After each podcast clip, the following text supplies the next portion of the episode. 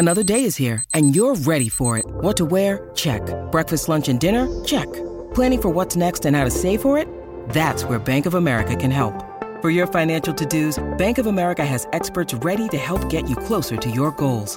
Get started at one of our local financial centers or 24-7 in our mobile banking app. Find a location near you at bankofamerica.com slash talk to us.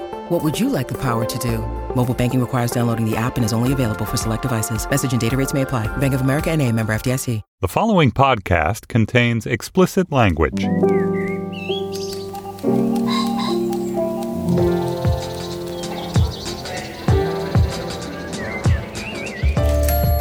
Stephen Metcalf, and this is the Slate Culture Gabfest Live Star Death Star edition. It's Wednesday, December 21st, 2016. On today's show, Rogue One. It's a, uh, a spin off of the Star Wars franchise, the first modular standalone film in the series. I cannot wait to ask Dana Stevens is this a good movie or just a naked ploy for more money? And then Search Party, it's a new comedy mystery on TBS. It's about a small crew of 20 something friends searching for an old college acquaintance who's gone missing. And finally, it's Wonder Week on Slate. A Slate has devoted a week of coverage to the wonderful Stevie Wonder. We'll discuss the great and ongoing legacy of Stevie Wonder with Slate's own pop critic, Jack Hamilton. Joining me today is Slate writer and editor Dan Kois. Hey, Dan. Hello. Dan, are you on book leave? I am officially on book leave, though here I am in the office recording a podcast, so go figure. In what state of uh, fetal crouch are you as a way of indicating where you are in this process? Uh, I am not nearly in the kind of fetal crouch that you have been in for the last four years. Is that right? well, you're you're in the starting gate crouch, right, Dan? You're Right. basically like you've got your feet on the blocks. I'm about to launch into this project that I'm sure will go really well and will not actually drive me insane. Dana Stevens, uh, can you set Dan Kois straight on Uh, this? uh, from what? I've heard of Dan's book project, it's definitely going to drive him and possibly every member of his family insane. But I still can't wait to read the book. We're joined by Dana Stevens, of course, Slate's film critic. Hey, Dana. Hey, Um, Dana, before we dig in, uh, I imagine we have some business. let's see. Uh, yes, I believe that our only business today is that our Slate Plus segment, for those of you who are Slate Plus members, will be uh, a lightning round in which Dan Kois, I believe, Dan, correct me if I'm wrong. You're gonna you're gonna go through past shows you've listened to and yell things that you've yelled into your your headphones and see if we answer you this time. I'm going to make you answer for some of your previous bad opinions. The stockades are coming out basically for Slate Plus today. And the only other piece of business we have today is to remind all of our listeners that if you're not a Slate Plus member or someone in your family or friend group is not, it makes a great Christmas gift, helps to support Slate and all the journalism that we do. And so if you're interested in looking into that, you just go to slate.com slash culture plus. Okay, Steve, back to the show. Rogue One is the first standalone movie out of the Star Wars universe. It stars Felicity Jones. She's the daughter of an engineer who was all but kidnapped, more or less kidnapped, when she was a small child to work on the Death Star. She's now come of age and is being sent on a mission to track her father down, and thereby finds herself the leader of a crew of intergalactic rebels. Anything more really almost spoils it. We'll get into why a little bit, hopefully without spoiling it. I will say that it stars Diego Luna, Forest Whitaker, Riz Ahmed, among many others. Let's listen to a clip. Why does she get a blaster and I don't? What? I know how to use it. That's what I'm afraid of. Give it to him. We're going to Jedha. That's a war zone. That's not the point of Where'd you get it? I found it. I find that answer vague and unconvincing. Trust goes both ways.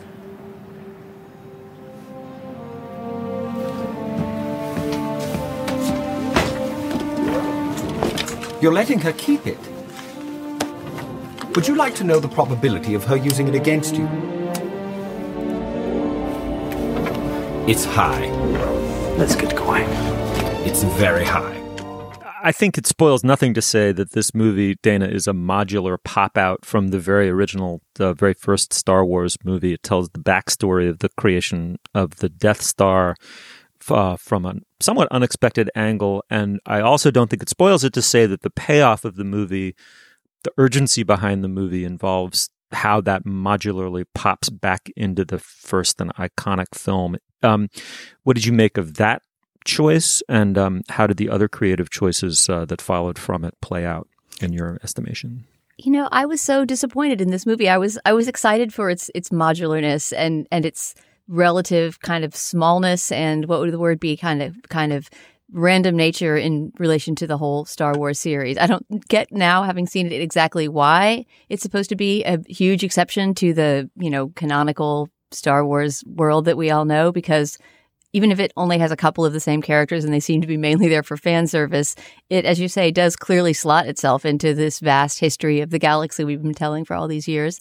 And I don't know. I guess I was maybe hoping for something that had a little bit more of a, a rogue feeling, as in as in the title, and that had only a glancing relationship with the Star Wars universe we knew, and that therefore, in the way that say Deep Space Nine could take the Star Trek universe into a different place, that Rogue One would do something like that for Star Wars. In my estimation, having seen this movie, all it was was a very subpar typical entry in the Star Wars canon. It, it seemed, although of course it looked better and, and, and, felt more professional, but it seemed more of a piece with the sad three George Lucas tack ons of the early 2000s, in that it was ringing a lot of familiar Star Wars bells about the Force and, you know, people being other people's fathers or not. but there just felt to me to be so little fresh in it, even though the film has a female lead, as last year's The Force Awakens did, played by Felicity Jones that character feels so unfleshed out and so just sort of rubber stamped out of a character factory that I, whether she was male or female or not made no difference to me. I was amazed to see at the end of this movie that the authors of the screenplay were Chris Weitz and Tony Gilroy, two great screenwriters who have independently made terrific movies. To me, this movie was an almost complete failure. The second entire hour of it seemed to be nothing but indistinguishable space battles on a different strangely named planet that you couldn't remember every 10 minutes. Mm, Dan, an almost complete failure. What did what do you think? I would describe this movie as an almost complete success. Dana. oh dear. I mean, the reviews have been like markedly split. Like very clearly, many, many people are very angry about this movie. Big, you know, many Star Wars fans or just casual viewers are very angry about this movie. Like you, Dana, feel that it's a either just a failure as a movie or if they feel more strongly about the Star Wars universe, a betrayal of all the Star Wars universe means. Uh, and many other people like me thought the movie was really fun, thought that it was a pretty great space adventure, that it was exciting, had a bunch of great characters that we really liked, and that the modularness of it provided sort of some extra eye and brain candy along the way but did not necessarily make it feel derivative. I mean, one of the things that I think is most interesting about this as a Star Wars movie, as Forrest Wickman wrote in his review in Slate, is that it's a Star Wars movie that tries to expand the boundaries of the things a Star Wars movie can do, the the stuff it can shrug off from the Star Wars mythology, the mentors it doesn't necessarily uh, have to kill in the second act finale, um, the brass burst it doesn't have to give us at the beginning of the movie. Um, you know, it's trying to find new ways to tell stories in this universe. And while it doesn't full Deep Space Nine and explore a completely different set of concerns and issues than the original Star Wars, it does, I think, um, find a way to be a much different, much more adult, much more violent, much more exciting movie than most of the actual Star Wars movies have been. Mm. I, I I apparently saw the movie that Dana saw, but not the one that Dan did. Um, That's a bummer. I, mine was really good. I, well, mine wasn't. Mine Mine had all the um, aesthetics, trappings, paraphernalia, and plot beats of a Star Wars movie, but with none of the heart that the best ones have had. Um, it will go on to make all the money. So I guess Dan, you're going to win the argument um, in terms of P and L. But I, I think in terms of posterity, you may lose it. The, the movie is anything but rogue. I, I felt as though it was a delivery system for um, familiarity uh, it and it completely lost the chance to do something clever. And I would throw it back to you and say, is there a single line from this movie that's memorable? A single line of dialogue, single beat or moment where a character comes into focus in some new or interesting way? I didn't hear one laugh. I heard maybe a couple, and I saw it with a bunch of kids uh, in you know the heart of suburban America. I was not at some snickering East Village art house. Um, I heard two or three very half-hearted laughs from the audience. Um, people rightfully thrill along to the you know stations of the Star Wars cross. They love the familiarity. It delivered that I thought quite expertly, but nothing. It delivered nothing else. I mean, you didn't think it delivered action. If it's meant to be like a war movie with like this gang of spies in the middle who we want to see succeed in this mission, Does it succeed in that? No, not at all. And I'll tell you, it's because of, for two reasons. One is that okay, Rogue One, it's modular. You don't you you know you can do all kinds of sort of sub mythic or non mythic or or subversive things to the main Star Wars franchise. Uh, so you can make a movie that's a little bit more like Guardians of the Galaxy and a little bit less like you know one of the middle trilogy movies. Um, they they did not go in that direction at all. The humor is to me completely dead. They're, the characters are not quirky. There's portentous self seriousness throughout the whole thing. Um, there's, as I say, there isn't one memorable line of dialogue, and furthermore, none of these characters, I mean, uh, with the exception of Donnie Yen's character, which I thought was kind of wonderful and wonderfully played, I thought all of the characters were completely forgettable. And I, I, one other point I, I want to make is that uh, the most lucrative thing you can do is to create a universe that people want to go back to, back to, and back to. That's fine. That's what Marvel's done. It's what Star Wars has done. You had this legacy brand of Star Wars. And what's been forgotten in reviving it in order to produce a universe that's like the Marvel universe, i.e., capable of all these modular pop outs. So you can reliably make between, I mean, let's be honest, between 500 million and a billion dollars each time you roll one of these out you know, um, what's been lost is the slapdash modesty of the first movie, which was what was really characteristic about it. It was, it was, it was, ho- it was hokey. People felt like its charm was its hokiness, and along the way, Lucas became a multi-billionaire, and he invested it with with his self-seriousness, and in my in my estimation, lost what was raffish and kind of truly, truly wonderful about the original. So your complaint about this is that it's not half-assed and amateurish like the original Star Wars. But Dan, you know that that's not what I'm saying. What I'm saying is the original movie, as you and I both know, had a certain uh, Buck Rogers charm, which was exactly what Lucas himself said he was shooting for. And along the way, it's become mythic and self-important. Now, you may f- derive some satisfaction that I can't understand from its mythic self-importance. I'm just telling you what launched this whole thing in the first place for better and for worse, has been lost. Sure, but I guess my counter argument would be that this felt like a Star Wars movie that dispensed with a lot of the mythic self importance. That The Force Awakens last year, with all the talk about, you know, where is Luke and he's off trying to find the first Jedi temple and long discussions about who has the Force and who doesn't, like that felt, for all that I enjoyed that movie, that felt like it still had problems with that uh, Lucasian self-importance that you correctly pinpoint in the in the prequel trilogy. But this one felt so self-contained and so and considering only a very small question, which is can these rebel spies steal the plans in time? Like so in that mm. respect it felt to me more like a heist movie and much less like a sort of overburdened fraught freighted with important Star Wars movie of the type that I too have often disliked. I will say that of all these movies' faults, I, I think self-importance is not one that I would ascribe to this to this particular movie. I mean, if if anything, I think it was almost rushing through in a way, rushing through the exposition of the first half of the movie to get to the endless battle scenes of the second half. Right, but what motivated the whole movie, Dana, is is is the climax that we're not going to you know spoiled right that that's the entire movie really is telling this is kind of in a funny way filling a plot hole from the very first Star Wars. In order to invest the movie with any urgency, one had to believe that this was the most important thing in the world. And I, anyway, I couldn't go along with it. But anyway, Dan Kois wins. The movie's going to make one trillion dollars, um, and everyone walks away vindicated. I don't know that that is necessarily justification for my argument. Look, you are right that these are in many ways that all Star Wars movies, just like all Marvel movies and all big franchise movies, are widgets, you know, machine cooked to go down the gullet of the American public as uh, seamlessly and smoothly as possible and to make the maximum amount of money. Uh, and Dana, you are right that this movie in particular uh, was refabricated a lot in the shop, right? It went through a lot. It went through huge reshoots. There are reports, though I, you know, who knows exactly what the real story was, but there are reports that at least as much as like 30 or 40% of the movie was reshot. Um, Tony Gilroy has a screenwriting credit, even though he did not write any, any of the original screenplays because he was hired to write those new scenes. And in fact, oversaw reportedly a lot of the reshoots and the edit of the reshoots. And so he got a screenwriting credit late in the game, along with Chris Weitz, who wrote one of the very early drafts. There's a great playlist post trying to sort of untangle the story of who wrote what and how it changed, um, even very, very late in the game. You know, all those things suggest a company that is simply trying to, you know, make as much money as possible. And of course, they are trying to make as much money as possible.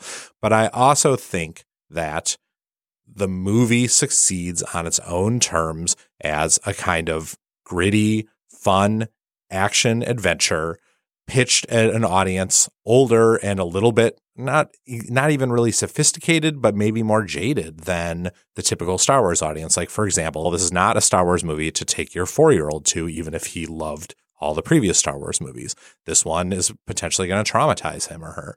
And so to me it feels like it is not necessarily incompatible to say that yes it is going to make a lot of money because it has a Star Wars name on it but nevertheless, it does do interesting new things with the Star Wars formula. And it just didn't feel at all to me like a soulless product. It felt to me like a almost soulful product.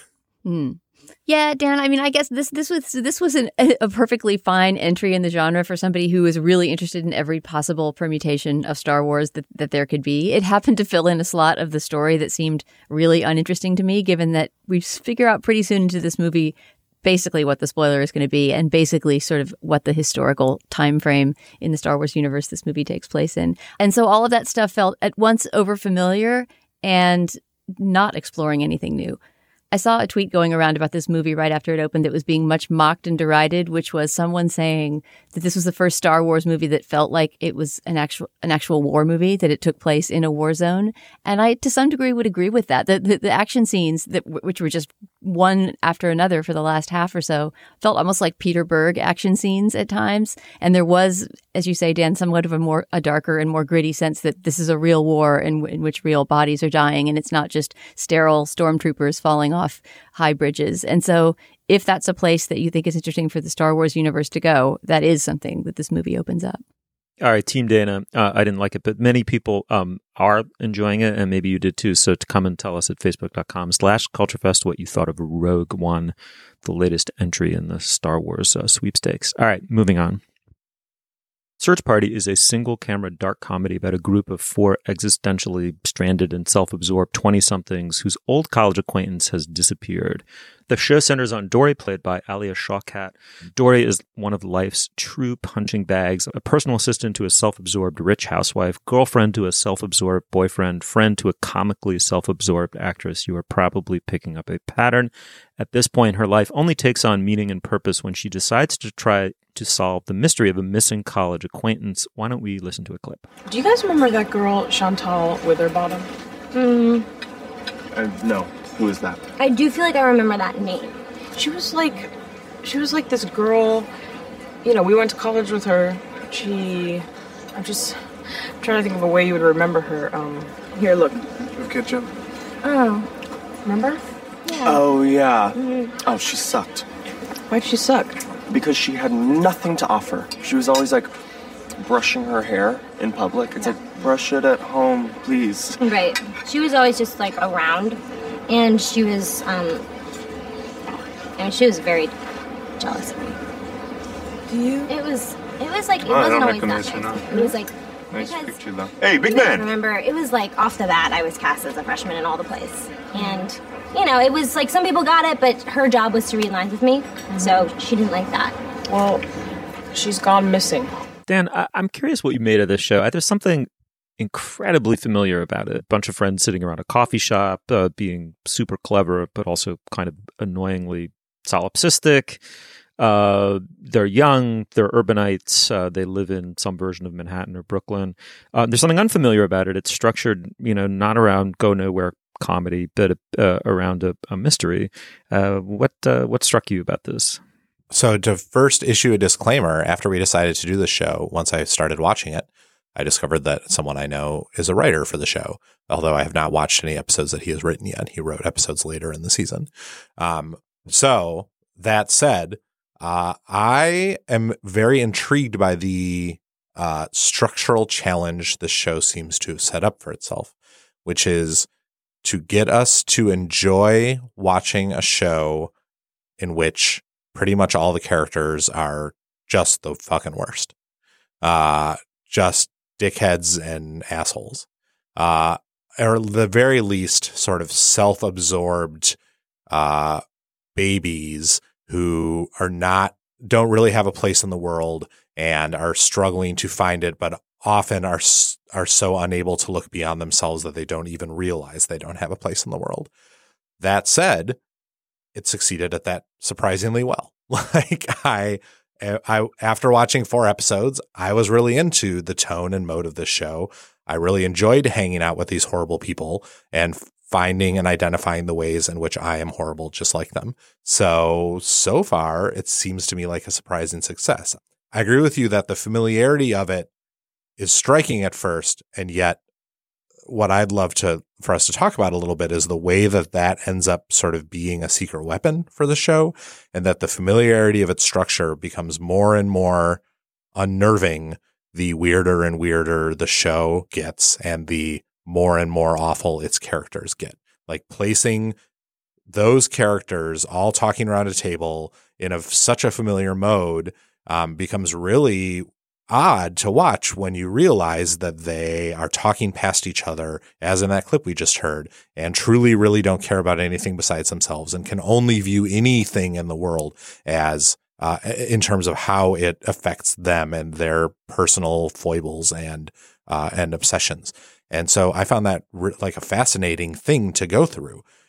I have no idea how long I will be able to take it, but right now I'm really into it. Dan, you've seen a little bit more than me. I've seen only two episodes, although I was dying to see more, but it was just too late to stay up and keep watching. I think what is most interesting to me, even just as talking from based on the first two episodes, is that that format, which, as you say, we're all very over familiar with, a bunch of obnoxious 20 somethings sitting around talking in New York, that it gives way to this very strange sort of um, postmodern feminist noir or something in which I get the impression that the main goal of this series, the main interest of this series, will be just just as with um, with Twin Peaks. You know, in part we were looking for who killed Laura Palmer, but of course we were also exploring the whole town's underbelly. And I think the underbelly we're exploring in this show is going to be the psyche of Dory, the main character, played really really wonderfully by Alia Shawkat.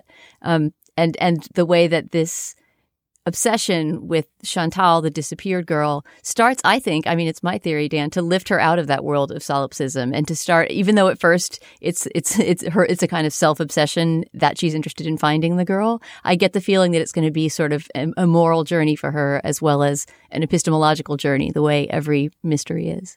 I, I think that that Dana, you put your finger on exactly what will make or break the show, which is that she is the missing person, right? Dory is not the ex college acquaintance because they, as they emphasize comically over and over and over again, the the missing person really is just an acquaintance. They actually have no connection to this person whatsoever. Dory is the whole, whole at the uh, center of her own life, which comes out in the first couple episodes, which I wa- which I watched. What what I desperately need, Dan, is for this show to use that to make her real, because as of now, the construct of the show is you know, late Seinfeld, kind of everybody other than me is unreal.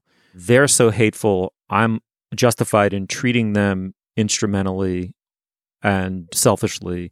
And this is the leap that Seinfeld sort of finally took in that final episode. Therefore, I too am hateful. Therefore, you're hateful for watching. I mean, the kind of circle of contempt of Larry David went boundless sort of towards the end of Seinfeld and said we were all kind of implicated in it. And what I'm wondering is, is it the case that Dory later on in the show gets lifted out of this solipsism and actually becomes a sympathetic human being? Everyone is so intrinsically hateful uh, around her. She's a cipher for tolerating it. Right. Like why like if we are meant to believe that there is some interesting moral thing at the core of her, what is it that keeps her at the table with those like awful people? So having watched four episodes, I will say it is not yet clear where where it goes. And I'm not even sure yet which kind of show I want it to be. Do I want it to be a show that is in fact Larry David ish and is really not interested in pulling Dory out of the muck that she currently resides in and is instead interested in essentially condemning us, the watchers of First Girls and now Search Party, for reveling in the kind of awful antics of uh, privileged white people in Brooklyn, uh, or is it a show that does intend to to make that character the one who sort of overcomes herself, who finds herself and finds within herself some kind of moral courage, not only presumably to figure out what the hell is going on with Chantal, but to face the things in her life and the people in her life who are wrong and bad. Um, and I'm not sure what kind of show I want. I see why one would be easier to swallow than the other, but I can't tell yet whether one would be more sort of aesthetically successful to me. You know, on that, Dan, I just I have a feeling, and I know I've seen less of the show than you, but I have a feeling that its goal, whether it'll achieve it or not, I don't know, but that its goal is to do more the latter and to to to show some kind of moral growth or some sort of struggle for an actual ethical anchor in the world. That it isn't just empty, you know, Larry Davidism through and through. And the, the one line that I scribbled down from, I believe it was the second episode, when when Alia Shawkat's character is sitting down with this woman played by Rosie Perez, who, not to give too much away, meets her as she's trying to make a police report about Chantal's something that she knows about about Chantal's case and Rosie Perez kind of tracks her down and starts following her around saying I know something about the case too. There's a moment that they're sitting in a cafe talking it over and Dory Alia Shawkat's character says I'm so tired of things that don't make any sense, or I'm so tired of, of nothing mattering. And, uh, and, and it seemed to me like, in a way, that was a kind of thesis statement for the show, you know, that it took place in a world where nothing had any fixed meaning, but that there was a search for fixed meaning that, that was sort of leading her on this quest. Right. It definitely takes place in a world with no fixed meaning, right? You know, we, in the sense that even individual words people say often mean the exact opposite of what they say, or um, in an episode that I think you guys have not seen yet, a college a cappella group can sing a mournful version of Since You've Been Gone, uh, slightly rejiggered to try to make it applicable to their missing former classmate, uh, but like in a way that strips the song of any actual substance or context at all. And yes, everything that these people say or do lacks meaning and doesn't matter. And yes, I, I too saw it as her quest to be part of something that matters. Mm-hmm. We're at this weird moment in the history of television writing. It must be sort of like what it was like in the aftermath of, you know, Mo- Mozart showing people what could be done with um, music in a way that, that that something opened up. Everyone saw that there was this new possibility, and for probably more than a generation, people simply imitated Mozart, and it was very liberating at first. Um, but after a while, it just it becomes a set of repetitive tics in a way, regardless of how technically facile people are with the mode. And I feel as though TV comedy writing is now like that. I'm amazed at its virtuosity. I mean, the show is incredibly well written. It's it couldn't be sharper in a sense. Um, but what I wonder is when whether they can do something truly virtuosic, which is really sort of make a statement about the sterility of repetition both in young people's lives now as they imitate people who are 10 years older th- than they are, who were themselves imitating what they had seen growing up on Seinfeld, with the tendency to um, produce this Mozartian virtuosity to no purpose. I mean, the, the, the fact that it's structured as a mystery to be solved by a young woman who feels evacuated by her social circumstances means that it seems to be aware that something new and different has to happen, both in the lives of young people and in the genres that that, that describe their lives. And so I, I find it very promising and want to watch it till the end of the season. Yeah, that's very astute. I mean, I do think that the the mystery element in particular does suggest that the people creating the show know that they cannot just play out the string in in sort of one of the modes that we are all really familiar with.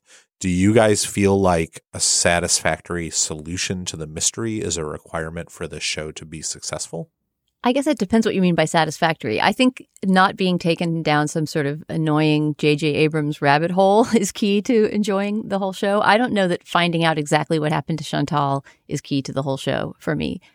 Although I do think that it's it's very interesting that the show keeps slipping in what appear to be not flashbacks but current present day images of Chantal on the run, so that there's it's clear that in, in, addition to this, you know, symbolic epistemological mystery that's building in the Alia Shawkat character's mind, there's actually also a real girl with a real problem on the run somewhere. So how it will bring those two together, I don't know, but I think I, I'm I'm maybe liking this show more than either of you. Like I think it's really really unusual, and I was expecting a piece of when I heard that it was you know, sort of about these these hipsters on a, on a neo noir mission, I thought it was going to be sort of like Bored to Death, the show that always bored me to death. But maybe it's just because the the heroine is a girl and she's so wonderfully played by Alia Shawkat, who probably most people remember from Arrested Development. Something about that combination of factors was enough to hook me. Search Party is on TBS. Uh, we were very intrigued. These guys bumped me over the fence. I'm uh, now devoted to watching it um, through to the end. Uh, check it out and please tell us what you think of it. We, we do want to know. Facebook.com slash CultureFest. All right, moving on. Stevie Wonder enjoyed maybe the greatest commercial and creative streak in the history of popular music, uh, the side of the Beatles. I think it has to be added. But um, so says Jack Hamilton, Slate's pop critic. He's also a professor of American Studies at the University of Virginia. He's the author of Just Around Midnight Rock and Roll and the Racial Imagination. It's always a pleasure to have Jack Hamilton on the show. Welcome back. Thanks so much for having me on. All right, before we dig into the conversation, why don't we just remind people, uh, if they need reminding, of, of what Stevie Wonder's music sounds like?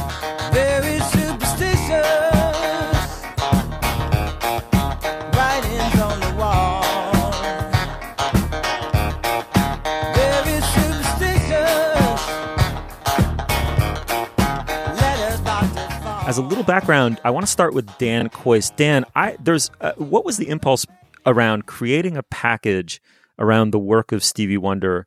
Because um, it has this wonderful feel, especially after the events of 2016. It has the wonderful feel of deciding to say nice things about a person while they're still alive.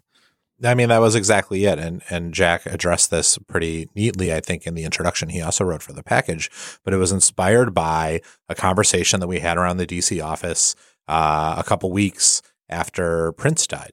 And, you know, that had been the second major music figure death of the year after David Bowie. And in each case, Slate, the culture department had gone into, you know, sort of panic mode uh, which you know sent us uh, searching the ether for any writer we could find with something interesting and memorable to say about these people who died. While we also wrote and edited pieces, and it was stressful and difficult, and we were very sad about the deaths. But it was also sort of wonderful to revisit all this work by these people to sort of collaboratively celebrate and mourn the life and work of these incredible artists. And it made us feel like, and Josh Levin in the DC office was the one who specifically said this, wouldn't it be great if we could do this for someone if they hadn't died?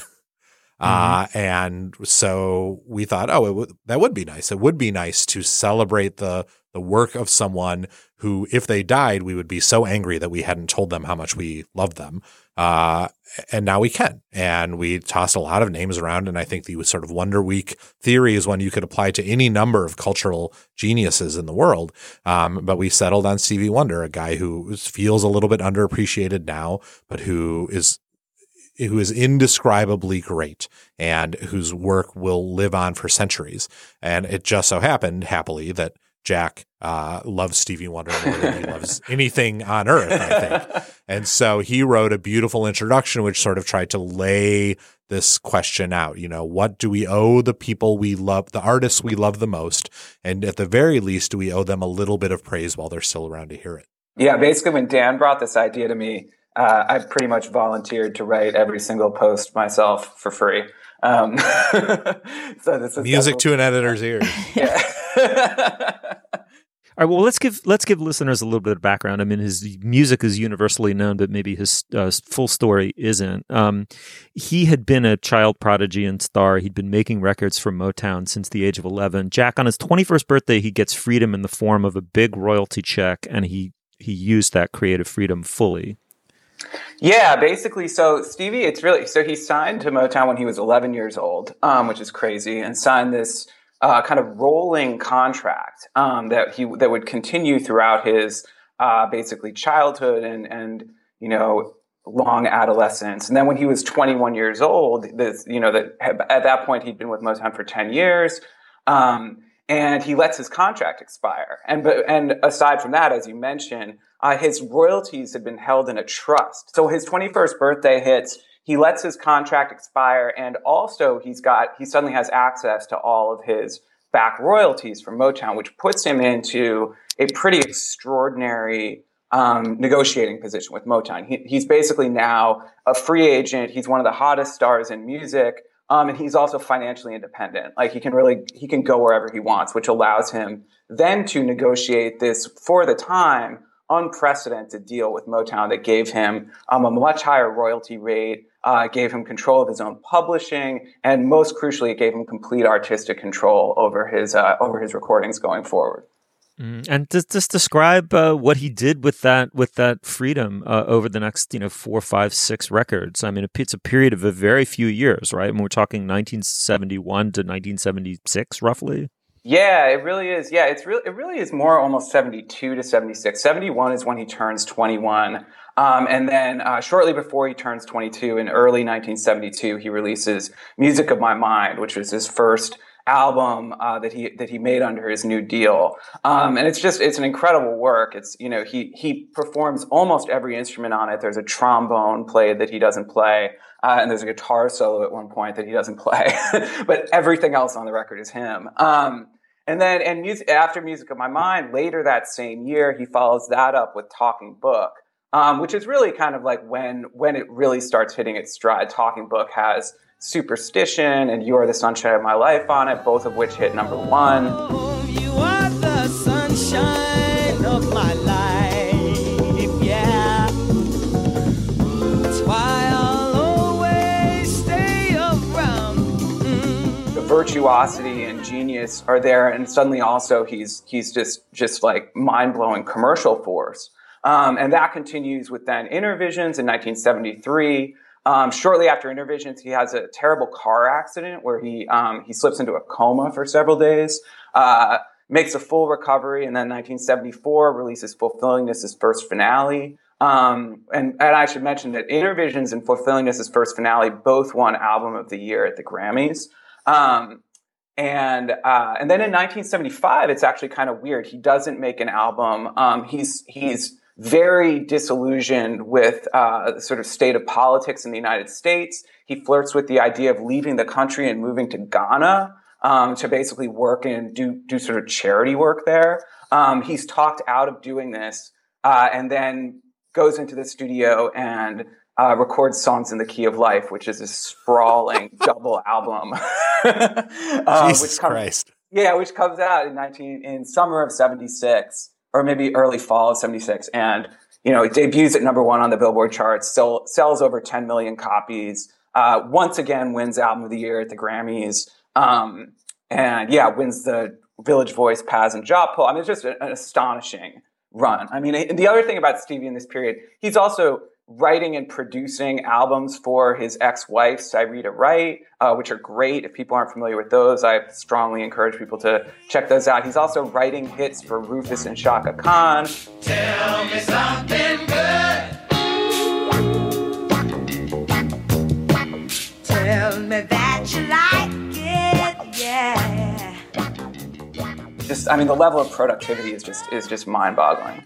In your piece, you describe it as his classic period, the polite phrase for when Stevie spent five years ferociously dunking on the entire history of popular music. mm-hmm. Jack, why don't we put this? Uh, why don't we put this period in, in two contexts? Maybe um, the first is, as you say, it was the Nixon years, right? So it was yeah. it was dark. I mean, we were finding out about Cambodian bombings and then eventually Watergate. Um, there are a couple of different ways to go in response to that. Popular culture can be dark uh, as well, which the Hollywood movies were, maybe for the first time in their history. Mm-hmm. Um, but popular music was exuberant, especially um, Stevie Wonder offered this. Uh, it was complex, but it was also very, very upbeat. Um, and I, there's no doubt in my mind it helped some people survive those years. And then the second context quickly would be um, his contribution to album rock as an African American was at that time maybe somewhat anomalous. Yeah, I mean Stevie is, you know, he and he he's also really at the vanguard of making kind of anti-Nixon pop music in the in the 70s. And yeah, as you mentioned in this very very uh, upbeat and sort of joyous way, but at the same time, you know, this real he had he had a really really strong political uh, conscience and was someone who who who made a lot of really angry music. Like I think of um, you haven't done nothing, which is uh, a, a, big hit off fulfilling Fulfillingness' first finale um, that hits number one in 1974. Like that to me is maybe the angriest pop song to ever hit number one on the Billboard charts. I mean, it is just like a screed denouncing Nixon.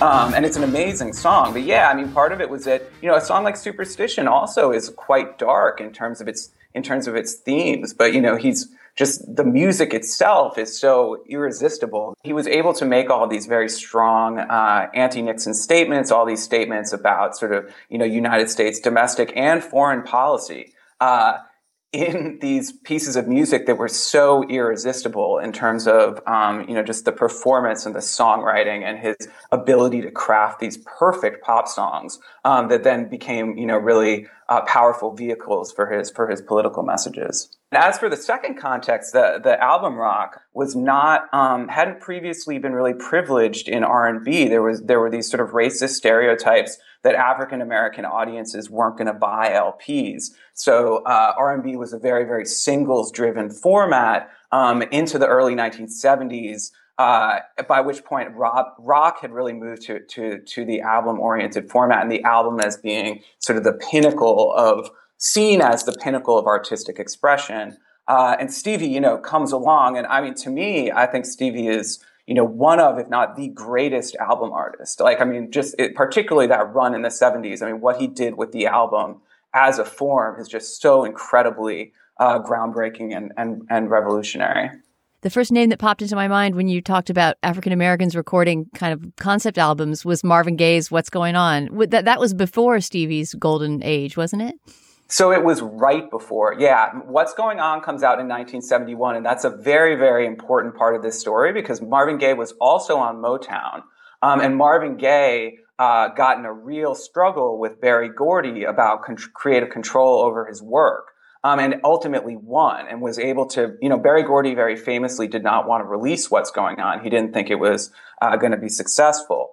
Um, and so when Marvin Gaye won that struggle with Gordy and released What's Going On, Stevie Wonder was on the verge of turning 21 as that was all happening. So Stevie Wonder is watching this unfold. So yeah, What's Going On is definitely very, very important um, in, in the story of, of Stevie's move to this period. Dan, as long as we've got you here and you are one of the people behind this brainchild of Wonder Week, which I'm really excited for, could you give us a little preview? It's only Tuesday now of Wonder Week. What else have we got coming up on Slate? Uh, we have so much. We're in the end going to run, I think, 16 or 17 different pieces uh, about Stevie Wonder and his genius.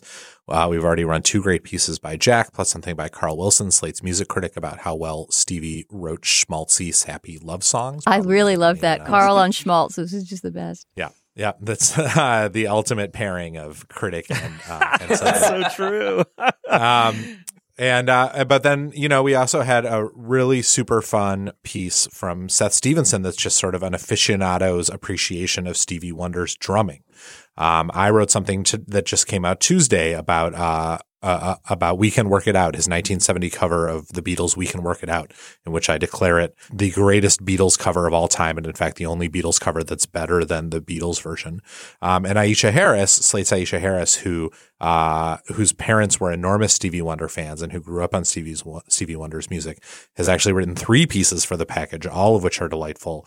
Um, one of which, uh, is already out and it's about, um, it's just a beginner's guide to Stevie Wonder, but she also wrote this great piece today about the Black Birthday song. Are you guys aware of the Black Birthday yep, song? Yep, I just read Aisha on the Black Birthday song, and it was right. Fabulous. So, so uh, at at birthday parties um, for that are attended mostly by uh, African American celebrants, uh, there's an entirely separate birthday song that frequently is sung, and it's the Happy Birthday song that Stevie Wonder wrote for Martin Luther King as part of his long quest, eventually successful quest, to get Martin Luther King's birthday declared a national holiday.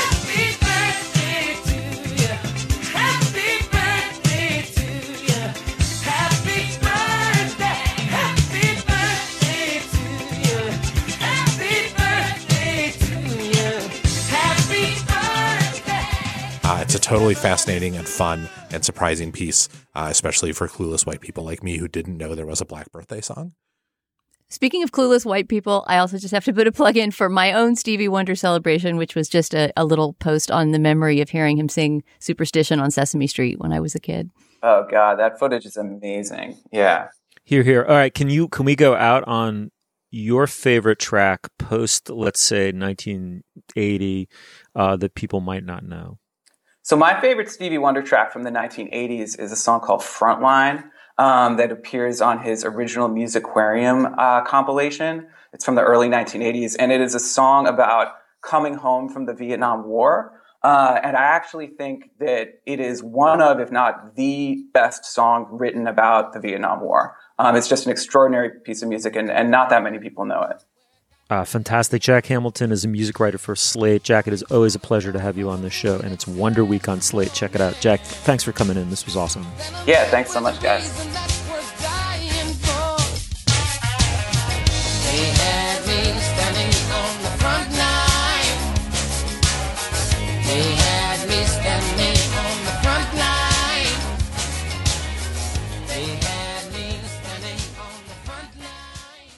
Now is the moment on our podcast where we endorse Dana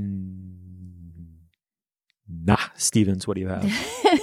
that was the longest pause yet between first syllable and last. I thought it might be me, but then it turned out it was you. That's true. You're one letter away. Uh, Dana, what do you got? Well, my endorsement this week comes from the experience of cleaning out my bookshelves and dusting them and reordering my books a bit. And in the process, just remembering and revisiting so many great books that I will never get rid of, even if they're taking up too much space. And one of them this is a book that, in its time, I think was kind of on every literature student's shelf. And I'm not sure now because of its age and its relative obscurism whether it would be. So I'm just going to remind people of it. It's a book about Edgar Allan Poe by Daniel Hoffman, who's a professor, I believe, at the University of Pennsylvania. But it's a very unacademic book. And it has the memorable title Poe, Poe, Poe, Poe, Poe, Poe, Poe. It has Poe's name seven times as its title. And uh, what's really remarkable to me about this study of Poe is that unlike most literary monographs on a single figure, it's not written in a tone of uh, of sort of um, hagiographic admiration or pure awe. It, it actually is more about the the author's struggle with Poe through his life and all the different things that Poe and his work have meant to him. So, for example, this is the way the first chapter starts. Across the flyleaf of my old commemorative edition of the works of Edgar Allan Poe in 10 volumes, Volume 1, the only one I owned, a strong hand had written, I hate Poe, and signed my name. That hand was mine. I remember pressing the pencil so hard that the writing came through in reverse, a hieroglyph in secret code across the phrenological features of the author's daguerreotype. And I held the book up to the mirror, seeing Poe's image in my hand, in the image of his image, in the image of my hand, my adolescent hatred inscribed both backwards and forwards across his forehead. I mean, to me, that's just who would not want to finish a book with a first paragraph like that?